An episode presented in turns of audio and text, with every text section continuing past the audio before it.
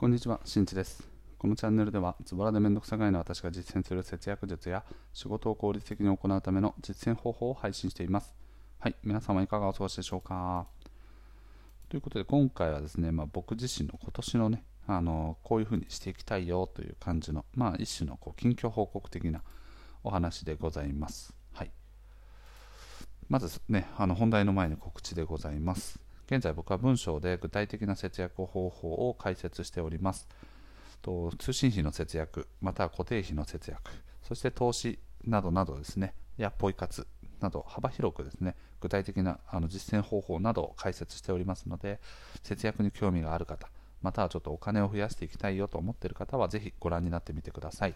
ラフな節約ブログという名前で検索すると出てきます。はい、それでははい、早速。本題ですね。と今年のね僕のこうあの目標というかね目標というわけじゃないんですけど今年はこんな年にしていきたいなというお話をなぜかこの中途半端な時期に発信していきたいと思います。はい。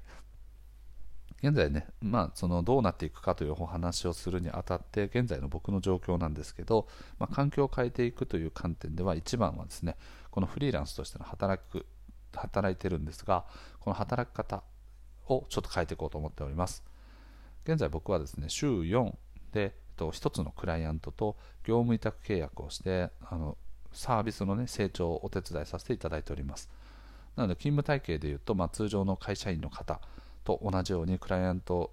先の方に常駐しているのでと会社員と同じようにその、ね、自分の会社に出社してでそこでこう物理的に作業をしてで時間が来たら帰るみたいな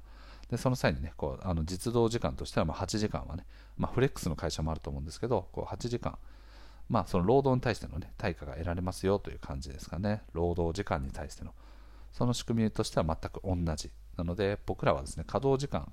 で契約が決まっております。なのでクライアントワークをしている際にはえっと大体月でいうとね週4とかにすると大体120時間ぐらいですかね。120時間、うん、まあそのねレンジはある幅はあるんですけど約120時間ぐらい働いていただくと、まあ、これぐらいの報酬がもらえますみたいな感じの仕組みになっております。で今までですねフリーランス今3年目？4年目？4年目かな？4年目になってるんですけどと今までですね1つのクライアントとずっと長くお付き合いさせていただいております。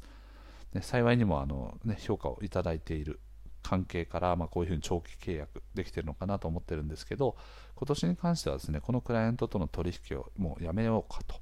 いうふうに考えております、はい、もう収入源のねもう約98%ぐらいここの収入収入がメインとなってます。なので、まあ、次にねここをとの取引をやめるとなった場合は基本的には別のクライアントと取引をしていく必要があります。まあ、もしくはですね自分自身でやってるね冒頭でご説明したような節約のブログとかそういったものでの広告収入とかそういったものをねよりこう拡大していくことによってそのクライアントワークをしていく比率っていうのは調整できるかもしれないんですけど基本働き方はま似たような形にはなりますが取引先を変えていこうというふうに思いました。これまあ前回お話ししたんですけどやっぱりですね独自その会社独自のやり方とかね独自のツールとかがあの日々使っていく中でやっぱりその使い方の理解とかねそういったものってどんどんどんどん拡大していくんですよ。なのでその企業の中ではと多分ねすごくあのこう理解している人っていうふうに周りから見られるんですけどやっぱりねそうそこの社内の中でそう見られていてもそこまで重要ではなくて、うん、こうやっぱ一般的な市場で見ていかないとすんごいこうマイナーなツールを使ってるとかねそう。で僕そのマイナーなツール使ってますとかっていうことを言っても希少性は高いんだけどニーズがね全然なくてうんうちではそんなツール使ってないから別にそこはもうアピールポイントにならないよねとかそういうケースって結構あったりするんですよね、まあ、ミスマッチみたいなものが起こるわけですね。でそういうことを考えていった時にこのこの先々ですね自分のスキルって、まあ、永続的に、ね、こうアップデートかけていかないといけないしやらややってないこと、うん、しばらくやってないことってどんどん忘れていっちゃうんですよ。なのでそうならないためにやはりこう汎用的にね使えるスキルっていうのを身につけておかないといかんなという危機感にねあの最近非常にこう考えさせられております。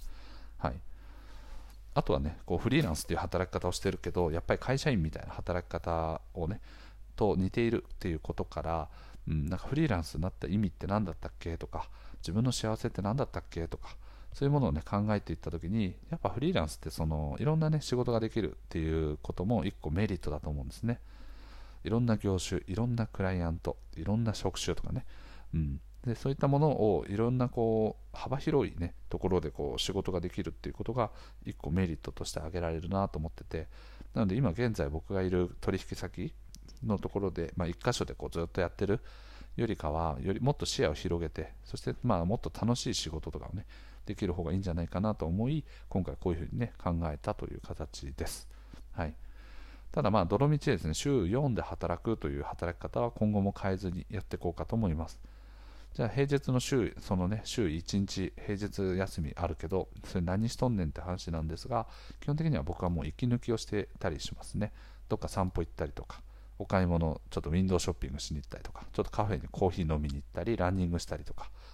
あとはまあ自分自身の、ね、ブログをやってるので、その日は少なくともといつもよりもね、1時間、2時間とか、ブログにこう触れる時間を長くしようというふうに考えて今やっております。はい。なので、今年はね、ちょっといろいろと変化をもたらしていきたいなという一方で、やはり今の環境に慣れていることもあって、やはりこの安住の地ではないけど、落ち着く、ね、場所から離れていくというこう不安もね、少なからずあるなというふうに思って、そこら辺をどうバランスをとっていくかというのは、しばらくちょっと夏ぐらいまではね、考えながら、うん、今後の方針を決めていきたいなと思います。はい。そしてまあね、この今の取引先を辞めようと思ったもう一つのきっかけはですね、やっぱりね、こうちょっとね、自分に合わない人が結構最近近くにいるなというふうに思いました。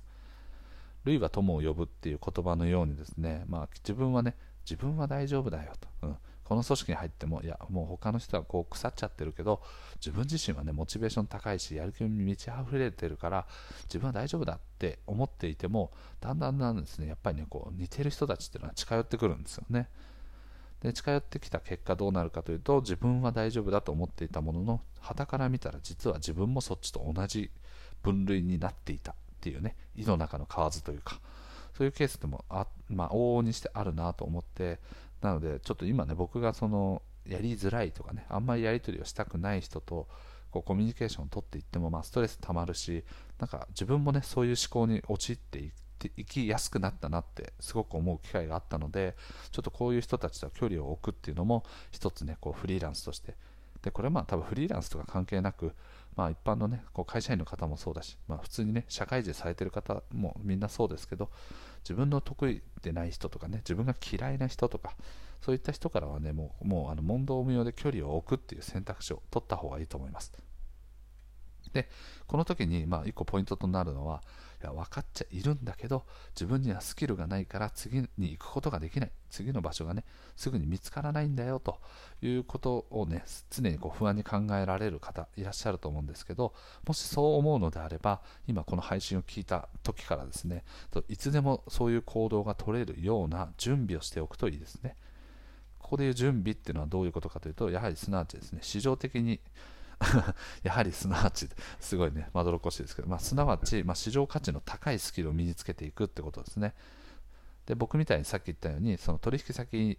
が独自で作ってるそのツールとか、そういったものだけしか使えないよってなると、やっぱりこう使えるスキルっていうのは限られちゃうんで、より汎用的に使える、または抽象的な考え方とか、そういったものをね、こう今から意識しながら日常の仕事に取り組んでいくといいと思います。